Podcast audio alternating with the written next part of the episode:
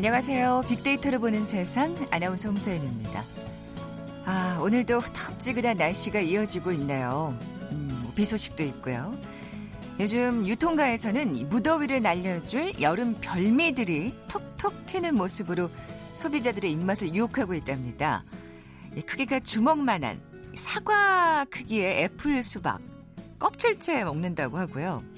수박보다 길쭉하고 속은 노란 일명 망고 수박도 인기라고 하죠. 아, 보다 색다른 모습과 맛으로 단장한 이색 상품들이 여름 유통가에서 인기몰이를 하고 있는데 아, 내 인생의 색다른 맛을 전해줄 참신한 아이디어는 없을까 한번 찾아보시면 어떨까요? 말씀드린 대로 오늘도 돌풍과 벼락을 동반한 요란한 소나기가 예상되고 있습니다. 불쾌지수 높은 화요일, 화가 나기 쉽겠죠. 분노지수 올라가지 않도록 동료 가족들과 함께 서로 배려하는 자세 필요할 것 같고요. 꼭 신기한 수박은 아니더라도 달콤한 디저트가 도움이 되지 않을까 싶네요. 혹시 직장 생활하면서 분노 지수가 상승세였던 적 있으신가요? 직장 내 괴롭힘 때문에 힘들었던 분들이라면 앞으로는 좀 분위기가 달라지지 않을까 싶은데요. 오늘부터 직장 내 괴롭힘 금지법이 시행됩니다. 잠시 후 세상의 모든 빅데이터 시간에 빅데이터 분석해 볼 거고요. 요즘 에어컨 틀면서 온도에 민감해진 분들 많으시죠. 같은 공간에 있는데 여성들은 긴 소매 옷을 걸쳐 입고 남성들은 온도를 더 내리자고 하는 경우 있습니다. 지하철에서도 그렇잖아요. 참 의견 조율이 쉽지가 않은데요. 이어지는 통통 튀는 통계 빅데이터와 통하다 시간에 여름철 냉방 온도의 적절함이란 이런 주제로 데이터 분석해 봅니다. 먼저 빅퀴즈 풀고 갈까요? 예전 조상들은 이 에어컨 선풍기 없이도 시원하게 여름을 보냈습니다. 노출하지 않아도 여름철 최고의 전통 옷으로 각광받아온 한산, 이것 옷 또한 대표적인 여름나기 방법 중의 하나겠죠. 옷감뿐 아니라 식재료로도 사용할 수 있는 일석이조의 이것. 이것의 어린 수는 나물로 먹고요. 이것의 잎을 말린 뒤 가루를 내서 떡이나 칼국수를 해 먹기도 하죠. 뭐라고 부를까요? 보기 드립니다. 1번 참외, 2번 수박, 3번 모시, 4번 바지락. 오늘 당첨되신 두 분께 커피와 도넛 모바일 쿠폰 드립니다. 정답 아시는 분들 휴대전화 문자 메시지 지역번호 없이 샵 9730, 샵 9730입니다. 짧은 글은 50원, 긴 글은 100원의 정보 이용료가 부과됩니다.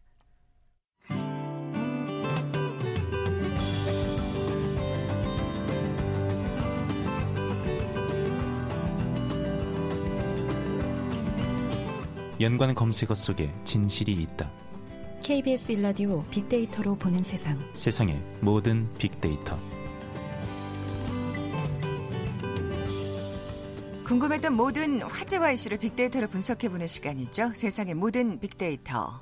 빅커뮤니케이션 전민기 팀장 나와 계세요. 안녕하세요. 네, 반갑습니다. 전민기입니다. 오늘 아침부터 뭐 라디오며 TV며 이 오늘부터 시행되는 이 법에 관해서. 많은 얘기들 나누고 있습니다. 네, 직장 내 괴롭힘 금지법 그러니까 근로기준법 개정안이 시행이 되는데 그동안 뭐 폭행이나 성희롱 같은 거는 사실 형법이나 남녀 고용 평등법으로 대응할 수 있었는데 교묘하게 이제 괴롭히는 거에는 대응할 방법이 없었어요. 네. 근데 이제 개정 근로기준법이 정의하는 직장 내 괴롭힘을 보면은 이 세 가지 어떤 조건을 충족해야 되는데 뭐냐면 첫 번째 직장에서의 지위 또는 관계 등의 우위를 이용해서 두 번째 업무상 적정 범위를 넘어 세 번째, 다른 근로자에게 신체적, 정신적 고통을 주거나 근무 환경을 악화시키는 행위라고 정의가 되어 있습니다. 어. 이세 가지를 충족해야지만 직장 내 괴롭힘으로 인정이 되는데 좀이 기준을 놓고서 사실은 말이 많긴 하죠. 그러니까요. 네. 이세 가지가 참 입증되기가 쉽진 않을 것 같아요. 아까 말씀하신 맞습니다. 대로 이 폭행이나 성희롱 같은 거는 형법이나 남녀 고용 평등법으로 음. 예, 대응을 할 수 있었는데 사실 뭔가 포괄적인 괴롭힘에 대해서 대응할 수 있다는 점에서는 사실 네. 반갑고 바람직합니다만. 그럼요. 이거 이게 입증이 되나요? 그러니까 결국에는 성폭행 사건하고 좀 유사하게 처리될 것으로 지금 예상하고 있어요. 아. 왜냐하면 직장 내 괴롭힘 사건도 이 성폭력 사건과 마찬가지로 가해자보다는 피해자의 증언에 좀 더 무게를 두고서 함부로 배척하지 않는다라는 게 원칙인데 그렇겠죠. 사실 뭐 가해자야 물론 사실 아까 성희롱 같은 경우에는 좀 직접적인 증거가 남는 경우가 있습니다만 맞아요. 이런 경우는 되게 교묘해서 아까 말한 대로 교묘한 괴롭힘이라고 네. 말씀하셨잖아요. 그러니까 어떤 향후 피해 복귀를 위한 적극적인 민사 소송, 결국엔 소송으로 가야 되는데 괴롭힘을 당하는 당사자가 이것을 감수하면서까지 아. 직장 생활을 유지하면서 그 힘든 그쵸. 생활을 견뎌낼 수 있을지가 사실은 좀 어려운 상황이 아닌가 싶어요. 가해자는 당연히 부인을 할 것이고 그렇죠. 사실 주변 동료들이 또 어떻게 나오냐가 어떤 태도를 보이냐가 또 관건이라고 할 수 있겠네요. 그러니까 옛날에 이제 그 어떤 회사 안에서 뭔가 제보하는 사람들 결국엔 나중에는 색출해가지고 그래요. 뭐 한식으로 보낸다든지 차별한다든지 이런 게 있었기 때문에 사실 그렇죠. 예, 그럼에도 불구하고 이런 게 있다라는 거를 윗사람들이 인지하면 아무래도 좀 본인의 행동을 조심할 수 있지 않을까. 뭐 이런 기대를 하고 그러니까 있습니다. 미연에 방지할 수 있는 또 효과는 분명히 있을 것 그럼요. 같고요. 예. 빅데이터 반응도 살펴볼까요? 일단 괴롭힘에 대한 언급이 상당히 많더라고요. 1년 동안 33만 8천여 건이나 언급됐고 이 어디서 그럼 괴롭힘들이 많이 발생하느냐 봤더니 집단이라고 가장 먼저 언급이 됐고 학교, 이건 정말 엄청난 포괄적인 군대, 검색어네요. 예. 직장이거든요. 아, 그러니까 학교, 군대, 직장. 뭐 우리가 생활하는 데 있어서 직장 생활하면 다 직장에 있을 것이고 학교 다니면 학교기 때문에 그 사회 생활하는 모든 곳이라고 해도 네, 아니네요. 사람이 모여 있는 곳에는 거의 대부분이라고 볼 수 있을 것왜 같아요. 그럴까요, 참. 네, 예. 감성어 긍부정 비율도 보면 9.1대 63.5로 사실은 거의 부정적 언급이고 어, 상처받다, 괴롭다, 힘들다, 싫다, 울다, 화내다, 무섭다, 나쁘다. 이걸 당한 사람들 입장에서는 이 정도의 어떤 감정들을 그럼요.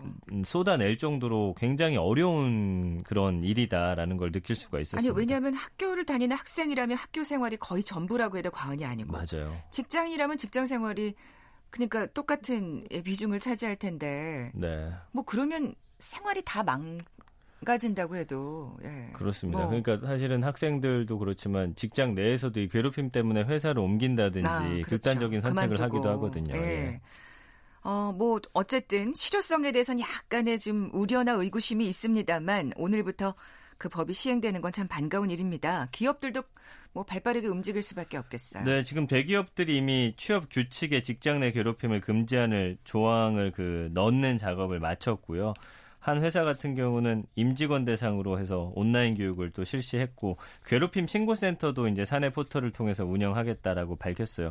그 다음에 이제 어, 신고 채널들을 많이 운영해서 어, 또 이런 것들을 어. 막기 위한 노력들을 하겠다라고 했습니다. 익명 게시판 만든다고 하는데 익명 게시판 이런 거 좀 괜찮을 것 같아요. 어쨌든 기업들이 여기에 대해서 음, 여러 가지 대책들을 마련한다라고 하니까 일단은 좀 기대해 보는 것도 좋을 것 같습니다. 그렇죠. 사실은 이게 실명을 밝히게 되면 용기가 나지 않을 텐데 뭐 익명 게시판에 올라오는 것 중에서 신빙성이 있다고 하는 경우에는 또 그리고 만약에 조사를 할 수 있는 그 거니까. 한 사람이 여러 명을 대상으로 했다라고 하면은 그 사람이 한 명으로 또 모아지면 거기에 대한 조사할 수 아, 있지 않을까 싶어요. 예. 그러니까요. 근데 어쨌든 사실은 이 실효성에 대해서는 지적을 받을 수밖에 없을 것 같아요. 네. 예. 그러니까 사실은 이거를 회사가 좀 알아서 하게끔 지금 법이 개정이 되어 있어요. 그러니까 이거를 좀 능동적으로 조치를 강제할 규정이 없다라는 아. 지적이 있고요. 직장 내 괴롭힘을 인지했지만 거기에 따른 조치를 취하지 않는다라고 해도 과태료나 벌금으로 이제 처벌할 수 없게 돼 있어요. 아, 그렇게 되면 그래요? 아까 말씀드린 대로 개인이 어, 소송을 통해서 얘기하셨죠? 해야 하기 때문에 아, 그렇군요. 그 굉장히 어려운 상황이고 어, 현재 직장 내 괴롭힘 금지법에 있는 처벌 조항은 어, 직장 내 괴롭힘을 신고했다는 이유로 피해자에게 불리한 처우를 했을 경우에 3년 이하의 징역이나 3천만 원 이하의 벌금형에 처해질 수 있다라는 내용밖에 없습니다. 그러니까 그 사안을 음. 막을 수는 없는데 이거를 신고했다고 해서 예를 들어서 회사 측에서 다른 쪽으로 이 사람을 차별했을 때는 이걸 처벌 규정이 만들어져 있거든요. 네. 그러니까 물론 사용자도 처벌될 수 있는 호주, 노르웨이 이런 데는 사실은 어, 좀 선진국인데 조금 다르나요. 그래서 이것도 조금 더 손봐야 할 필요가 있어 그러네요. 보이고요. 비교적 규모가 큰 회사의 경우는 이제 이사회나 감사를 통해서 사용에 대, 사용자에 대한 조치가 가능한데 그렇지 않은 경우는 이제 제대로 문제 제기하기 어려운 구조로 되어 있습니다. 그러다 보니까 중소기업 이런 데는 좀 어, 시행하기 쉽지 않을 것이다 이런 얘기도 나오면서 이런 이슈 자체를 전혀 몰랐다는 사람도 많고요. 이거를 하려면 결국에는 회사를 그만둘 각오를 하고 해야 되는 거 아니냐. 벌써부터 이런 직장 내 목소리들이 나오고 있습니다.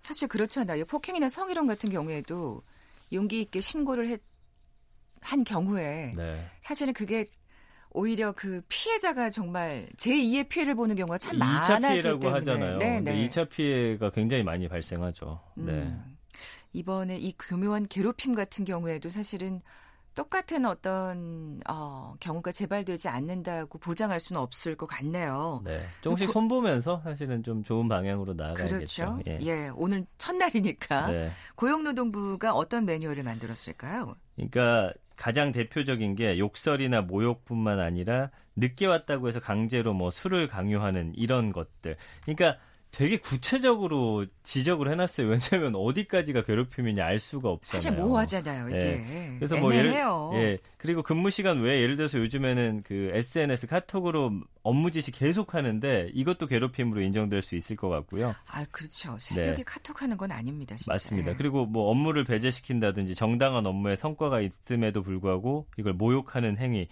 그리고 뭐 이외에도 사실은 인터넷에 쳐보시면 굉장히 세세하게 나와 있기 때문에 한번 쭉 한번 읽어보시는 것도 도움이 될 것 같아요. 네. 그리고 뭐 음주 강요도 마찬가지고요. 그리고 옷 같은 거 지적을 계속해서 뭐 그런 옷을 입었냐, 뭐 이런 식의 어떤 음. 발언들도 괴롭힘으로 이제 어 인정이 되더라고요. 그래서 고용노동부 홈페이지에서 한번 확인해 보시면 이런 가이드라인 또 매뉴얼들이 있기 때문에 어, 이런 괴롭힘을 내가 당한다라고 느끼면 이 중에서 어떤 것에 해당되는지 한번 찾아보시면 좋을 것 같습니다. 네.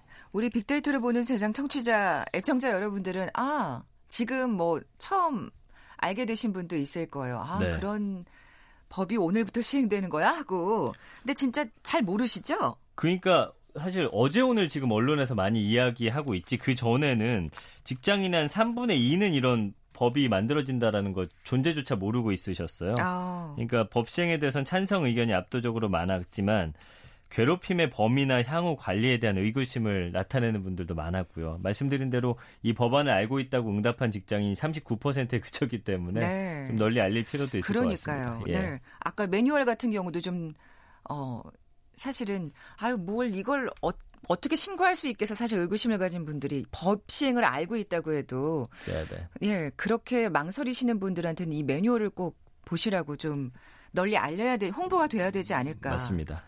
뭐 사실 직장인들의 반응은 그러니까 반반일 것 같아요. 네, 반신 반의하고 있어요. 일단 괴롭힘 행위 명문화에 어, 의의를 둔다라는 분위기입니다. 그러니까 네. 같은 업무 지시도 굉장히 모욕적인 언사로 하던 직장 상사의 발언 수위가 이걸 한다고 해서 조금 달라지는 분위기가 있다라는 거예요. 그래서 어. 언제까지 갈지 모르겠지만 아까 말씀드린 대로 자기 검열을 통해서 좀 줄이 줄어들 수 있는 그런 아, 근데 어, 미연에 방지되는 건 맞습니다. 정말 좋죠. 상사들이 있을 것 같고요. 예.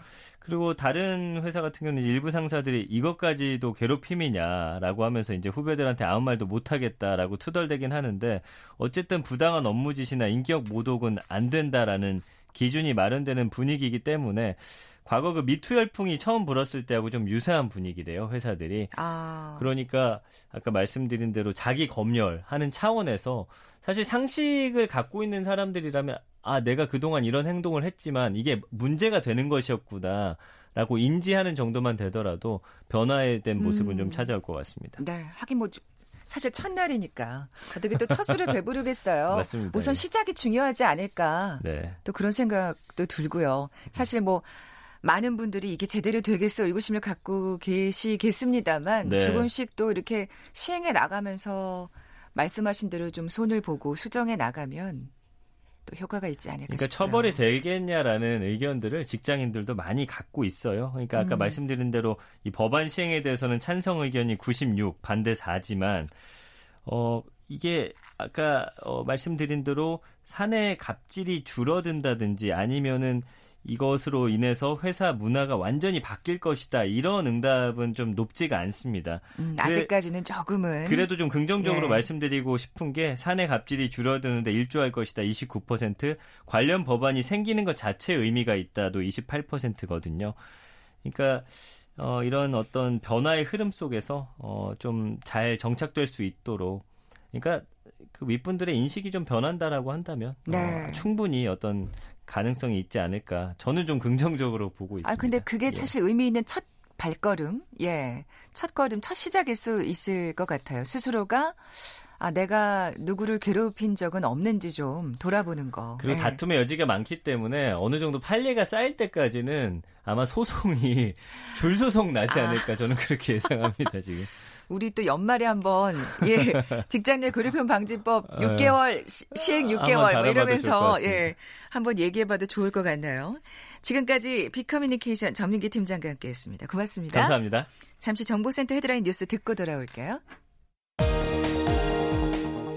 문재인 대통령과 여야 5당 대표가 오는 18일 오후 4시부터 6시까지 청와대에서 회동하기로 합의했습니다. 정부가 일본 수출 규제에 대응하기 위한 관계장관 회의를 열었습니다. 이인영 민주당 원내대표는 자유한국당이 추경안 처리를 벌이고 방탄국회를 택했다고 비판했습니다. 자유한국당 나경원 원내대표는 어제 문재인 대통령이 일본의 수출 규제 조치에 대해 경고한 것과 관련해 지금처럼 문재인 대통령이 직접 강경 대응에 나서는 건 바람직하지 않다고 말했습니다. 남북미 판문점 회동 이후 직접적인 비난을 자제해오던 북한이 최근 남측에 대해 미국의 눈치를 보지 말라며 연일 비판을 이어가고 있습니다. 마이크 폼페이오 미국 국무장관이 북한과 미국 모두 비핵화 협상에서 좀 더 창의적일 수 있기를 바란다는 입장을 밝혔다고 로이터 통신이 보도했습니다. 지금까지 헤드라인 뉴스 조진주였습니다.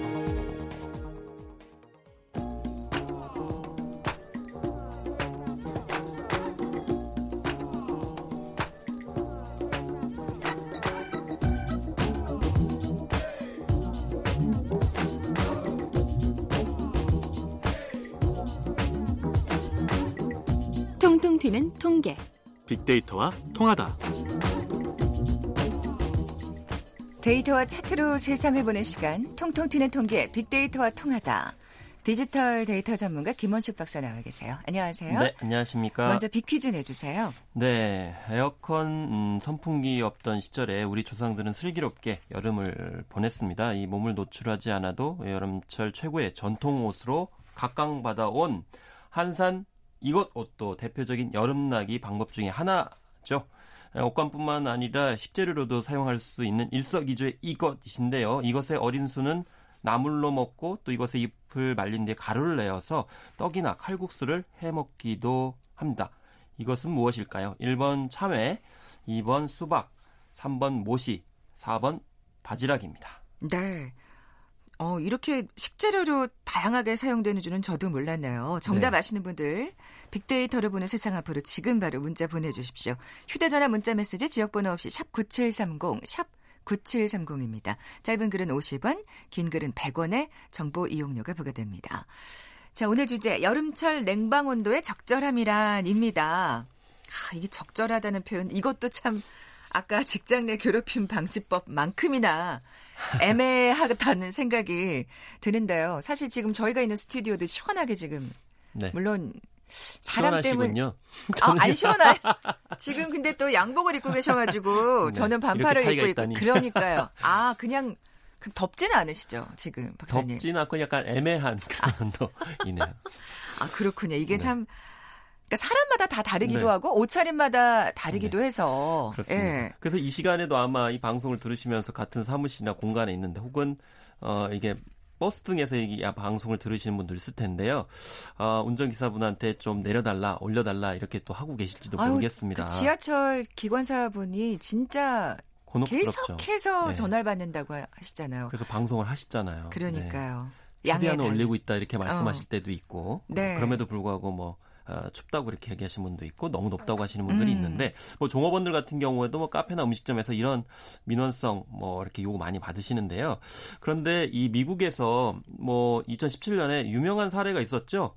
어, 2017년에 음 민주당 뉴욕 주지사 후보 토론회가 있었는데 네. 예비 후보가 신시아 닉슨이라고 해도 여성분이었는데 어, 한 24도로 맞춰 달라 이렇게 요구를 했어요. 근데 예, 그때 주지사는 이제 앤드루 쿠오모인데 어, 남성이었거든요. 그러다 보니까 이 남성에 맞춰 어, 이제서 이제 시원하게 이렇게 좀 있었던 거예요. 그래서 22도 정도 있다 보니까 이 신시아 닉슨이 24도로 맞춰 달라고 이렇게 요구를 하면서 이게 언론에 알려졌어요. 그러니까 아. 미국의 여성 들이 굉장히 크게 공감을 하면서 이게 이슈가 된 적이 있거든요.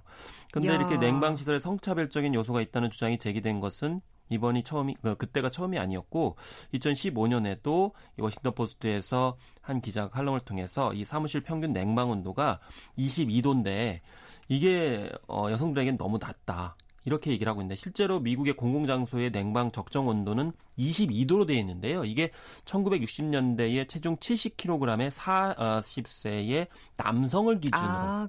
이게 설정이 됐고 지금 전 세계 대부분의 사무실이 이 기준을 온도로 이렇게 무의식적으로 따르고 있기 때문에 이 성차별적인 요소가 있는 것 아니냐 이런 얘기가 지적이 됐던 거죠. 냉방 온도에 성차별적인 요소가 있을 줄이야. 어, 근데 이게 남녀가 그렇게 뭔가 이 온도를 시원하게 느끼고 춥게 느끼고 이런 온도 차이가 뭐 이유가 있는 건가요? 실제로 있습니다. 그래서 네덜란드 마스트리트 히 음, 이 마스트리히트 의과대학 연구팀이 이렇게 어, 성인 남녀를 대상으로 해가지고 연구를 해봤어요. 그랬더니 남성은 실내 온도를 22도일 때, 여성은 24.5도일 때 시원함을 이제 느낀다 이렇게 아, 얘기를 하고 있는데 네. 이유는 남성은 통상적으로 근육 발열량이 많다고 합니다.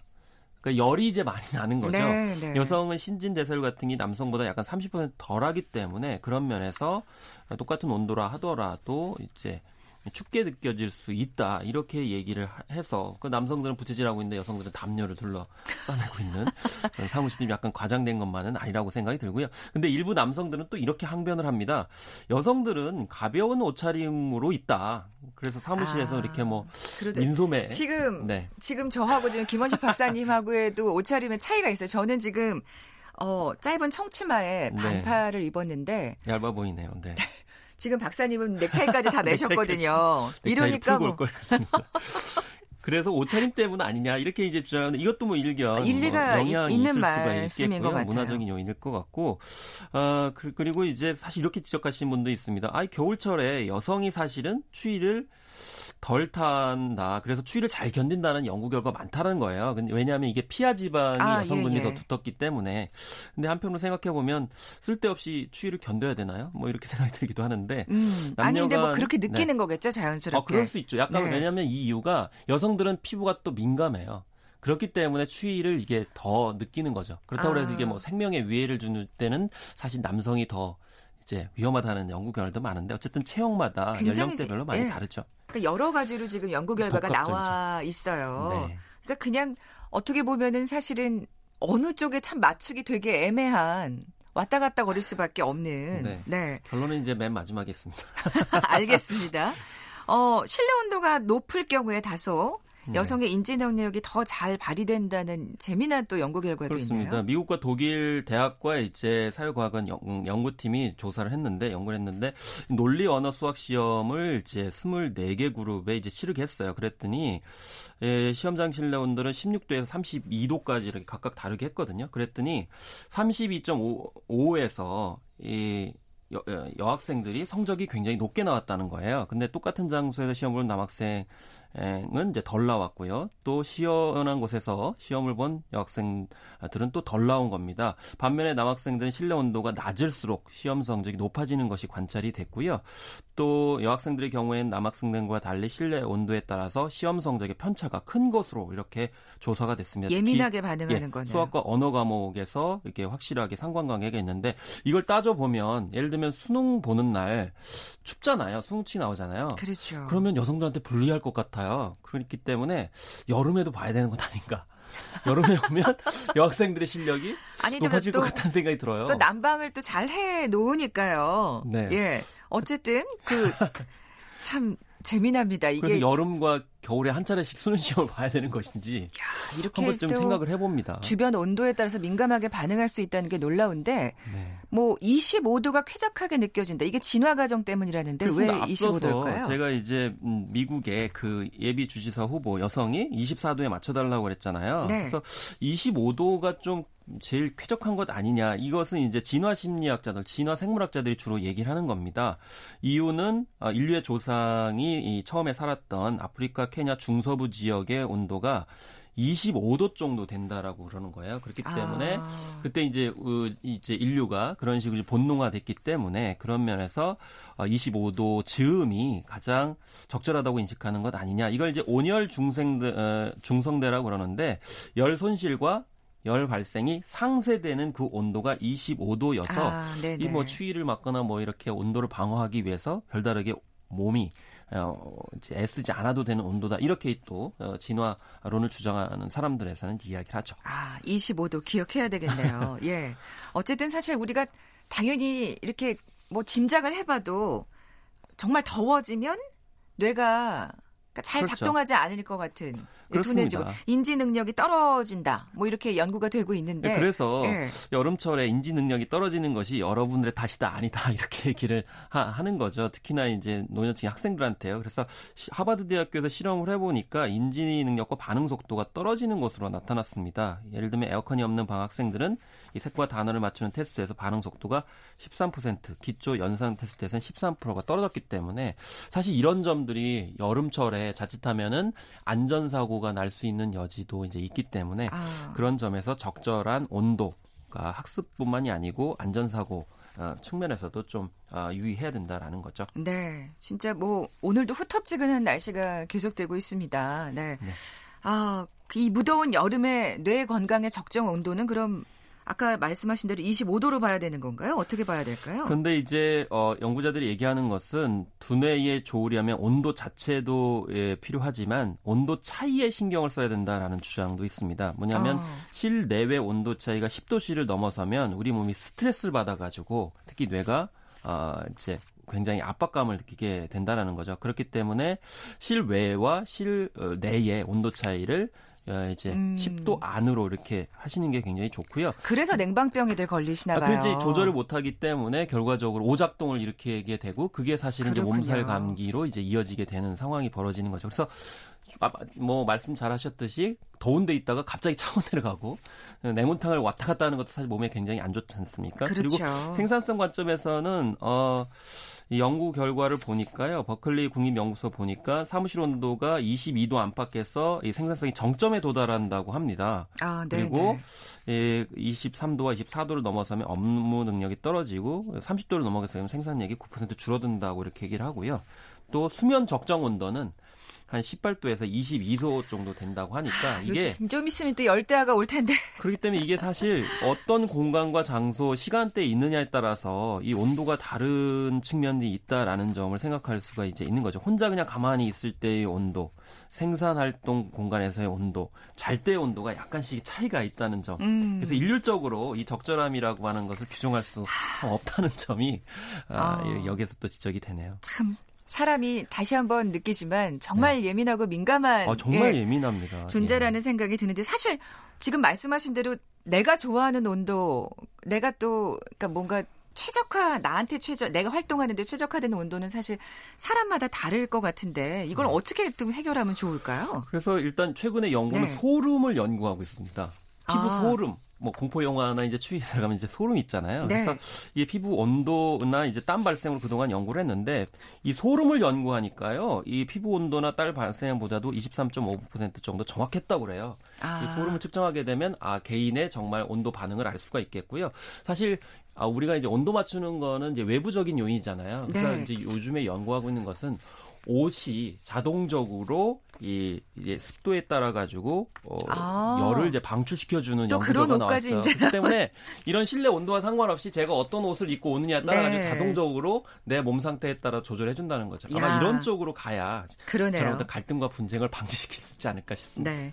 김원식 박사와 함께 했습니다. 고맙습니다. 예, 감사합니다. 커피의 도넛 모바일 쿠폰 받으실 두 분입니다. 8546님 그리고 7676님 정답 모시 맞춰 주셨어요. 두 분께 선물 보내 드리면서 물러갑니다. 고맙습니다.